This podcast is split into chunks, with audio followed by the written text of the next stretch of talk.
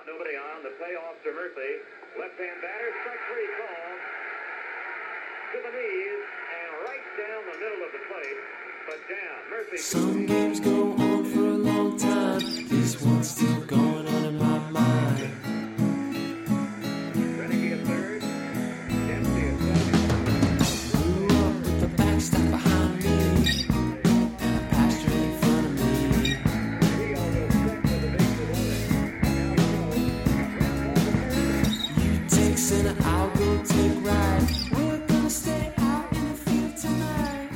Hello and welcome to episode three of Autographs, an Ottoneu Fantasy Baseball podcast hosted on Rotographs. I'm your host Joe Douglas, and joining me tonight is Trey Bond and Justin Vibber. How are you doing tonight, guys?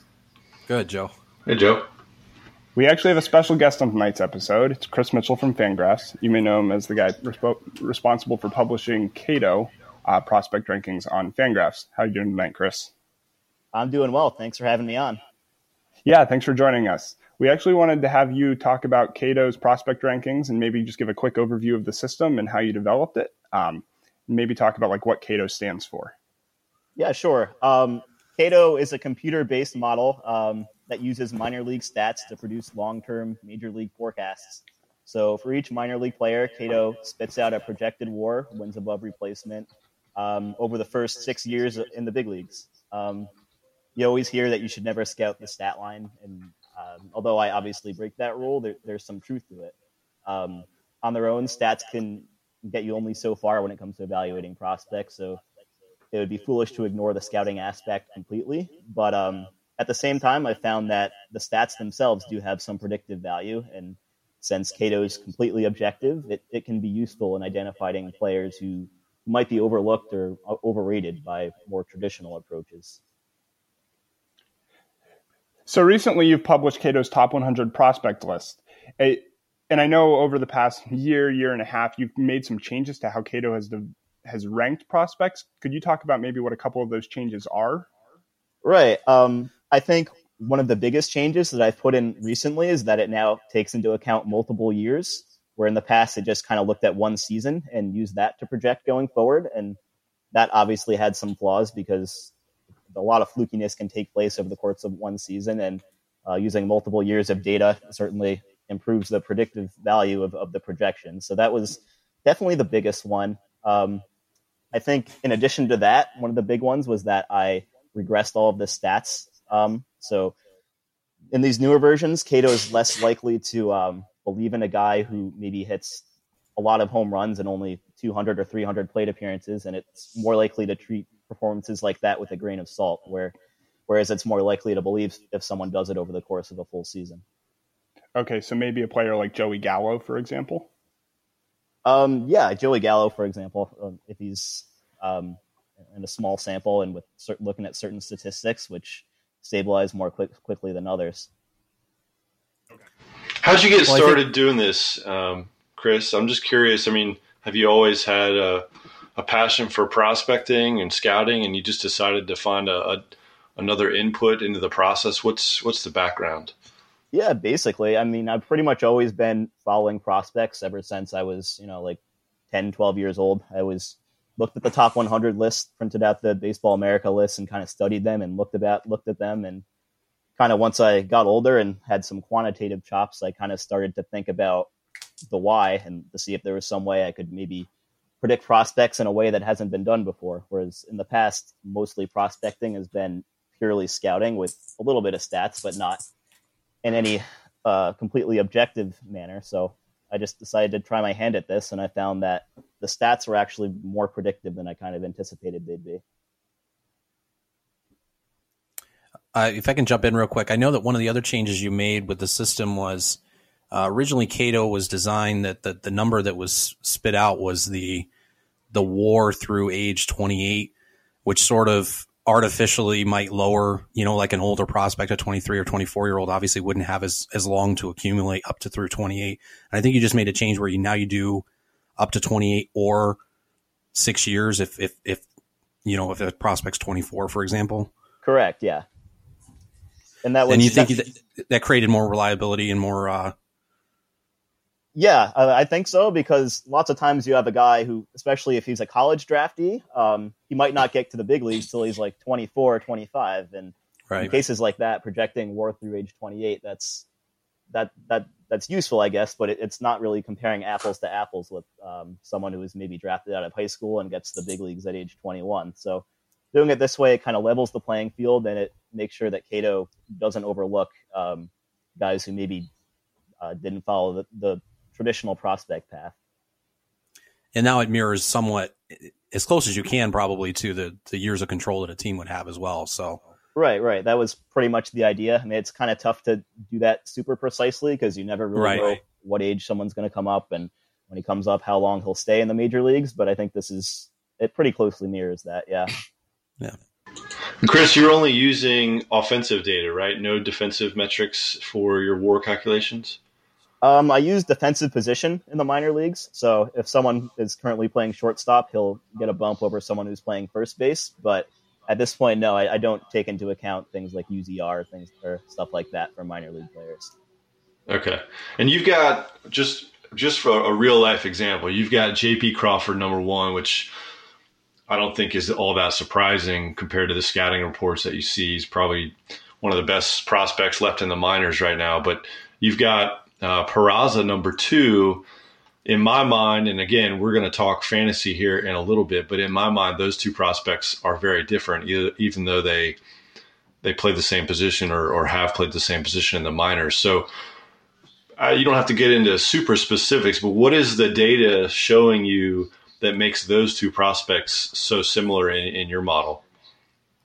Yeah, well, I think both of them uh, make a good amount of contact, which is something that KATOH's v- values pretty heavily. Um, so I think guys who make a lot of contact, there's not as much of that boom and bust uh, potential where you got sometimes you have someone like Joey Gallo or uh, or Javier Baez who will just get to the major leagues and do nothing. So it's kind of like th- both of those guys don't have a ton of risk.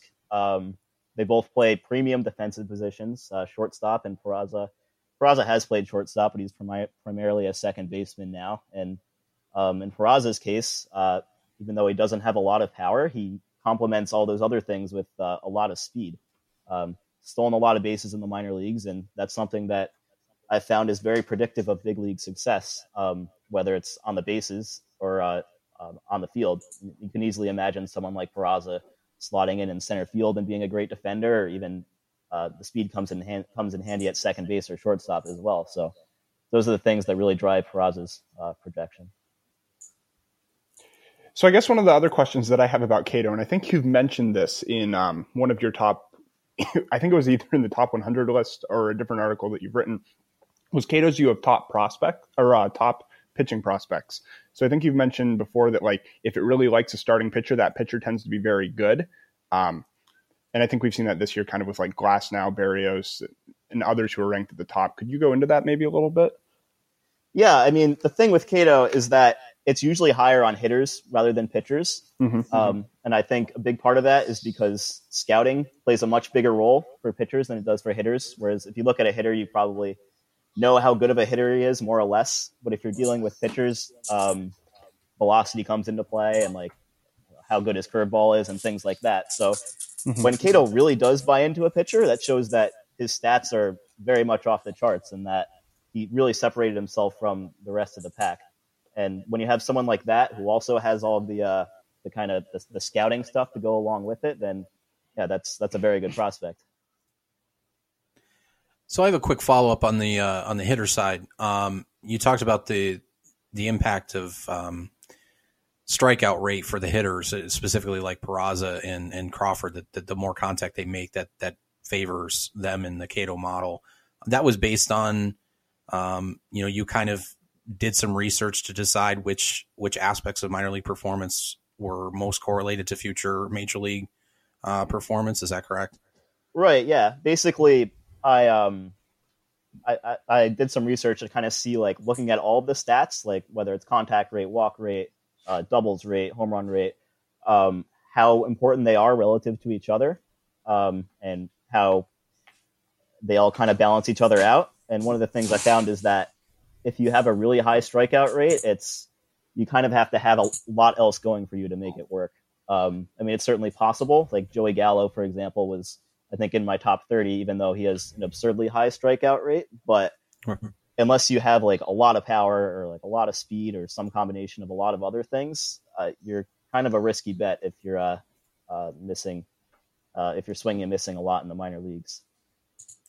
And then correct me if I'm wrong, but I think you also had a finding that that walk rate comparatively had a lot less to do with future uh, projected performance. Is that right? Right, that is right. I found that walk rate in Double A and Triple A, it it's it tells you something, um, but certainly not nearly as enough as as much as strikeout rate or power numbers. And I found that for players when you get down to A ball and especially down in the short season leagues, um, looking at a hitter's walk rate, it tells you basically almost nothing. And that if you right. have all else equal, if you have a guy with a high strikeout rate compared to a, a low strikeout rate, I mean, excuse me, a, a, high walk rate compared to a low walk rate, it's really not that much different as far as what you should expect them to do in the major leagues. Yeah, it's very interesting stuff.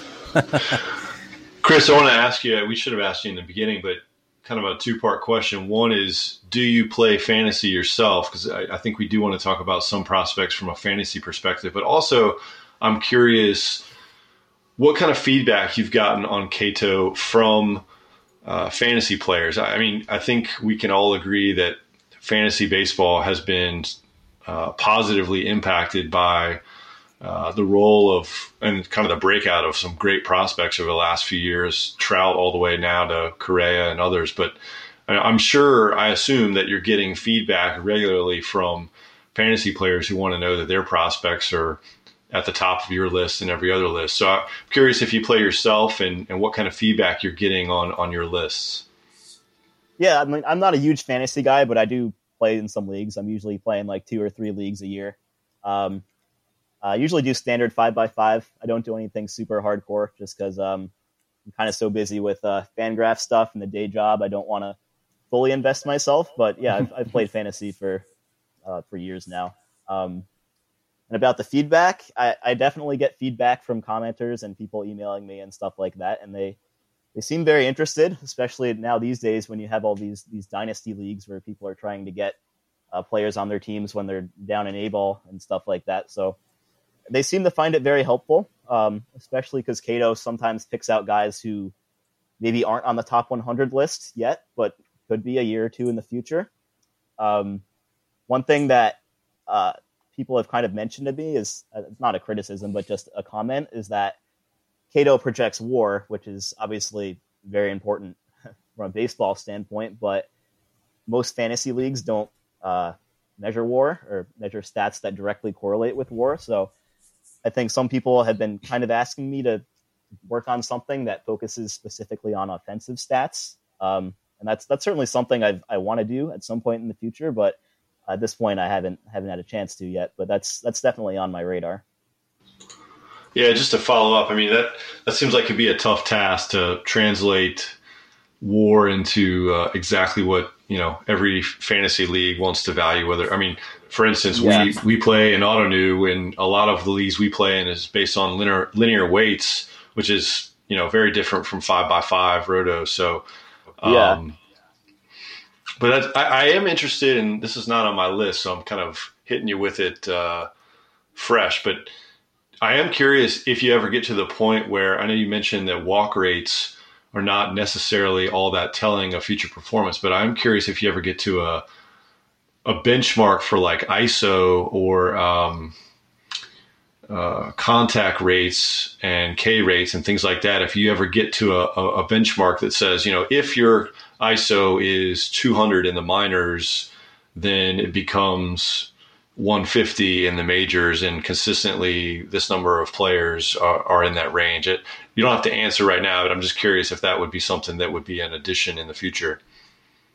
I haven't looked at that yet, but that's that's something I've actually thought about because I think it's that'd be very useful to know and at least to see, if nothing for nothing else, to help explain like why the projections are what they are. Because if you look at someone who has like maybe if someone ranks higher or lower than most people would expect, then I, could just point to this research that shows that you know if you have a, an ISO in this range, then that shows that you're probably going to come in at this range. Or like if you have a very high strikeout rate, that means your your ISO may not translate particularly well. Um, so yeah, I haven't done that. um, explicitly, but that's that's also on my radar. I hope to get that done sometime over the course of this year. So I guess um, just looking at some of the prospects we had listed, um, we can jump into any of those specifically. I didn't know if Trey or uh, Justin, if you had one that you wanted to hop in on. Um, We'll, we'll let you get your boyfriend out of the way here. Oh. So uh, they make fun of me because I really like Alex Verdugo, who I actually um, picked up because of I think the original KATOH list that you had put out was it last year had Verdugo ranked very highly. Um, Yeah, it did. and he's still been up near the top, but with some of the changes you've made, it has dropped a little bit. So I didn't know if you could could you kind of talk about him specifically and um, maybe what KATOH sees in him that um, would rank him higher than other lists. Yeah, sure. Um, yeah, as you say, Verdugo has been on KATOH's radar for for a while now, like going back to even after the 2014 season, um, after he had just finished dominating rookie ball after he was drafted out of high school. Um, and then last year, he he spent most of the year in low A, and and he did pretty well, despite the fact that he opened the year as an 18 year old. Um, Verdugo is, he makes lots of contact. Uh, he hit over 300 last year, and, and he even stole some bases. Um, the one area where he's always kind of been lacking, especially last year, was is in the, the power department. Um, but I was reading somewhere that he made some adjustments to his swing um, late in the year, and, and actually it shows up in the numbers. You see, he hit four home runs in uh, in 23 games um, following an August promotion to High A. I don't think he's ever going to be a huge power guy, but you know maybe 15 homers with, with a bunch of doubles. That's probably not out of the question. Um, And with a high average, that's still very useful. yeah, with a high average, that's that's a very good player, even if you're talking like a, a corner outfielder. Um, And Verdugo, I, he's creep, creeping onto some top 100 lists now, and I think his stock is definitely on the rise. Um, I could easily see him making it all the way to Double A this year, and maybe making it to the big leagues by 2017, 2018. All right, Justin, I think we're to you. Yeah, speaking about boyfriends, I think Justin is about to, he's about to ask you about. yeah, I I, I razz Joe about Verdugo, but I have my own uh, uh, um, precious prospects here. Um, I, I'm a huge fan of, of Clayton Blackburn, and I've been kind of vocal about it for for the last year plus. Um, I know he rates pretty highly in KATOH as well. Um, so I just uh, same same as Joe had a question about Verdugo, and, and if you could follow up on on Blackburn as well, um, what KATOH sees in him that that ranks him a lot higher than than most prospects lists too. I mean, you have 28th on the on looks on the most recent update, um, and he's like the, the sixth or seventh pitcher if I'm counting that out correctly. So um, KATOH's got a much favorable um, response to Blackburn than most of the traditional uh, scouting top 100s do. So, so yeah, he's a he's like like like a Verdugo. He's another one that KATOH has been kind of on for a while. Um, and although he's never really gotten much attention on more traditional prospect lists, his uh, his minor league numbers have been excellent. Um, he he pitched very well last year in AAA as a 22 year old. He had his FIP was uh, down in the mid threes, and he, he struck out a good amount of batters, and he dominated in 2014 at the Double A level. Um, of course, with a guy like that, there's there's a reason why he's I'm one of the few that's acknowledging his success. Um, he doesn't really have the stuff as a top of the top of the rotation starter. Um, and obviously, if you're targeting pitching prospects, you'd prefer to go for the guy who has no doubt big league stuff and the excellent minor league numbers. But I mean, there are only so many Lucas Giolitos and Tyler Glasnows Right, in the right. world. Um, and once you get down a couple of tiers, I think you're kind of left with the less than perfect prospects, and that's that's where someone like uh, Clayton Blackburn falls in. I think. Yeah, I mean, my sorry, I didn't mean to cut you off there, but you know, my personal opinion on Blackburn is is he's one of those classic sort of, um, you know, maybe it's not a high ceiling, but it's a high floor. You know, he's going to make the major leagues. He's going to be um, productive, and maybe he won't ever be a star, but he's one of those guys that is constantly going to be underrated. But he'll he'll be able to have, this. but even in even in fantasy, he'll have Right, some yeah. productive seasons. I think so. Yeah, absolutely. I think he's could easily be a, be a mid rotation starter, and at this point, he's he's proven that he can get AAA league AAA hitters out, and um, uh, usually guys like that are able to get big league hitters out too. Um, I mean, certainly the average big league hitter is much better than the average AAA hitter, but I don't think the talent gap there is so enormous that it requires a completely different set of skills. And I think Blackburn has shown that he he can get hitters out. Chris, I wanted to ask you just kind of a follow up on Verdugo because I wanted to ask you about McKinney, Billy McKinney in the Cubs system. I guess he was traded from the A's, but um, I wanted to ask you about him because I don't, unless I'm wrong, I don't see him show up in the KATOH list at all. And the way you describe Verdugo kind of reminded me of him, and he's on my mind because Joe and I just drafted him in a in a deep minor league draft recently, and I also acquired him in a different draft or in a different uh, trade. So, you know, he did pretty well in single in high A in 2015. Went to Double A and did pretty well. He doesn't have super high ISO, but how does he differ from a guy like Verdugo? He seems like a guy who would make a lot of high contact and hit for high average. Yeah, um, Verdugo and McKinney are, are pretty similar prospects in my view. Um, both were high school draftees who didn't get a ton of buzz. Um, yet both have kind of thrived against much older competition in the minors, um, albeit without all that much power. Um, McKinney last year was a 20 year old between high A and double A, while Verdugo was a year behind. Um, and I think both of them will be productive big leaguers. Um, Verdugo got the high KATOH ranking, but McKinney was, I think, just outside the top 100. Um, but I do think that Verdugo is a little bit of a better prospect. Um, for one, he's a little bit faster, so he's a better bet to stick in center or at least be a very good corner outfielder where there's not so much pressure on, on the bat, especially for a guy with not a ton of power. Um, in addition to that, Verdugo has done a better job of making contact in the minors. Um, his strikeout rate was 12% last year, while McKinney's rates have been, I think, in the more like 15, 16% range. And uh, strikeout rate, as I said before, is a, very important. It's um, it's an indicator of how we'll fare against uh, better competition. So even though McKinney's a tad closer to the big leagues, I think uh, Verdugo's a better bet to succeed once he gets there. Okay, good. Thanks for driving up the price uh, for us to acquire Verdugo from Justin. I appreciate that. So one of the things that I wanted to touch on real quick, because um, we mentioned that this is kind of for fantasy purposes, at least on our end, and a lot of the leagues that we play in are linear weights, where speed or stolen bases specifically aren't valued nearly as highly. Um, and so I, I guess tying that into the KATOH rankings, I would look at players like maybe a Mallex Smith or a Peraza, who you mentioned, where the values tend to be tied more to speed as players who may not necessarily be ranked so highly. Um, and I, I, guess following up on that, I would say, like, have you noticed specifically any blind spots for KATOH? Like, is there a certain type of prospect that the system tends to miss on, or if it's going to miss, like maybe the ones that like it would miss the the biggest on? Yeah, I mean, I guess the biggest blind spot is that it doesn't take into account um, tools and scouting grades and things like that.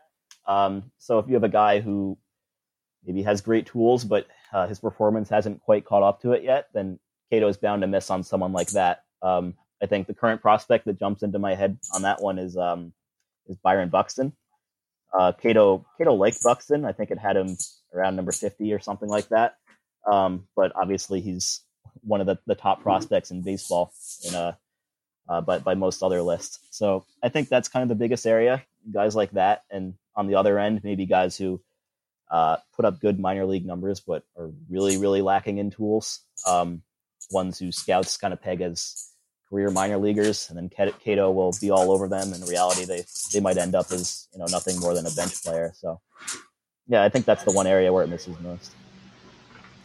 Chris, you talked about Buxton. He's he's probably one of the I guess he's maybe number one or number two highest ranked offensive prospect. But I wanted to ask you about Blake Snell. He's up there for pitching prospects, and he kind of came out of nowhere last year. Had a great year. What do you think about him, and what is what does KATOH tell you about Blake Snell?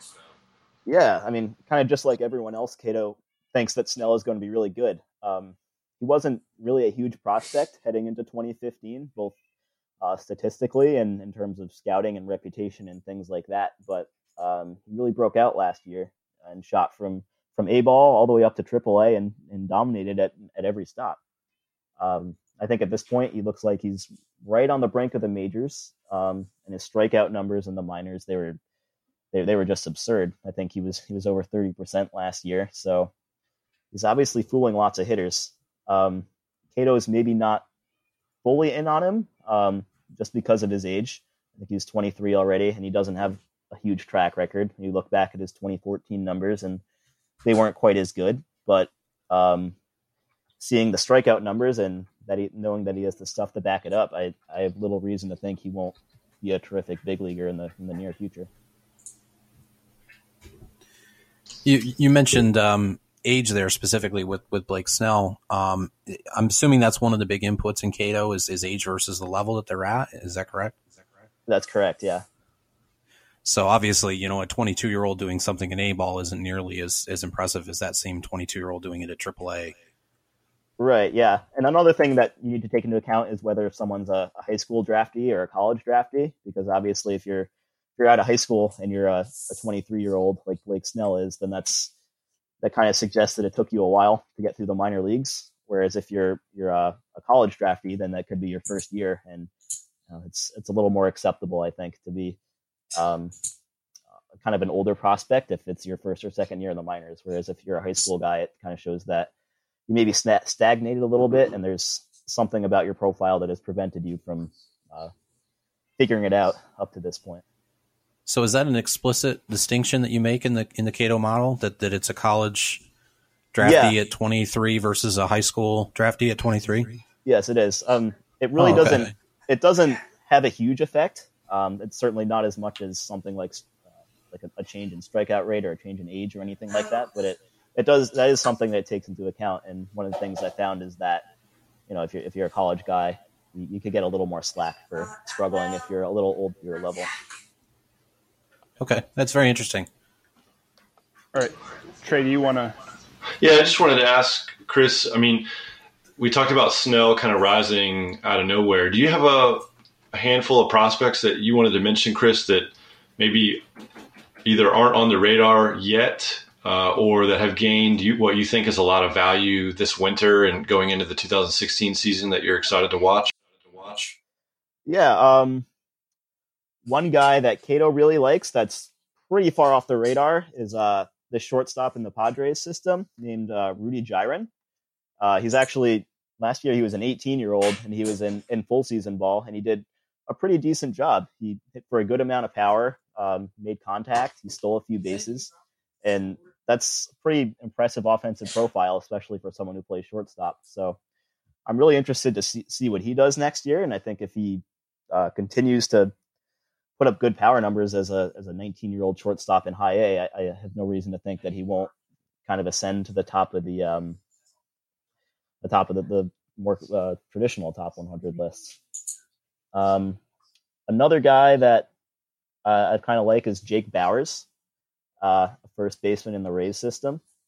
Uh, he's not a traditional first baseman in that he hits a lot of home runs, but makes a lot of contact and he's been very, very young for his level. I think he's played in double A last year as a 20 year old. So I think he's someone who could be in the big leagues pretty soon at 21 or 22 and kind of be a one of those sneaky guys who makes a lot of contact, hits for a high average, and maybe hits 15 home runs or so.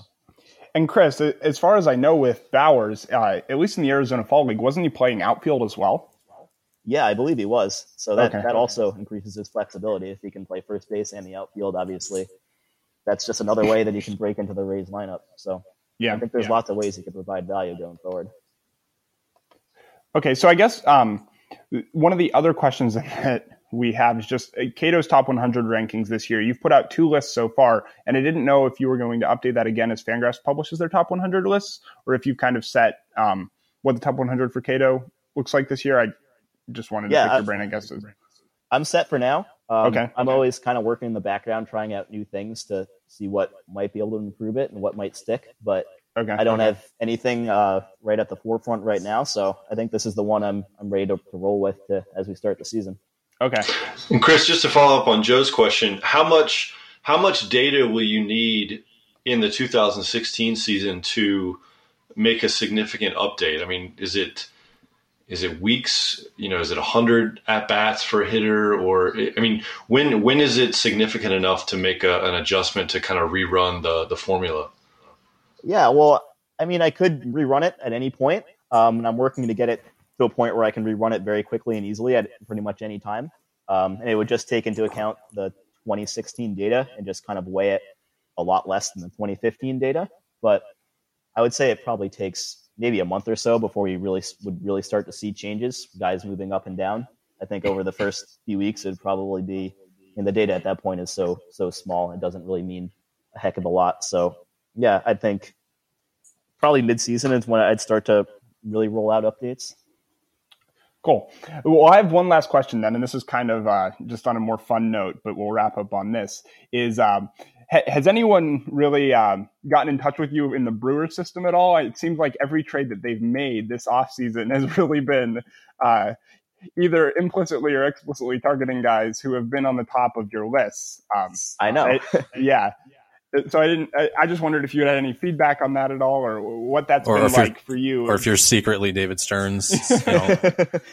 I'm not secretly David Stearns, but you know, you got to kind of start to wonder if maybe they're like hacking into my computer or something. it feels like feels like every trade they make, they're they're going to get one of my guys, and you know, it's Yeah. great to see these guys getting uh getting attention from someone and being in the news. But yeah, I mean, the Brewers are a very analytical organization, uh, so Mhm. you know, they seem to be seeing seeing what I'm seeing one way or another, and you know, hopefully in a few years it, it pans out for them. So they have a lot of guys who are you know, maybe not consensus top prospects, but who have interesting attributes and have done well in the minor leagues. And I think that a few of them will pan out and they'll get some some nice uh, a nice core to build around.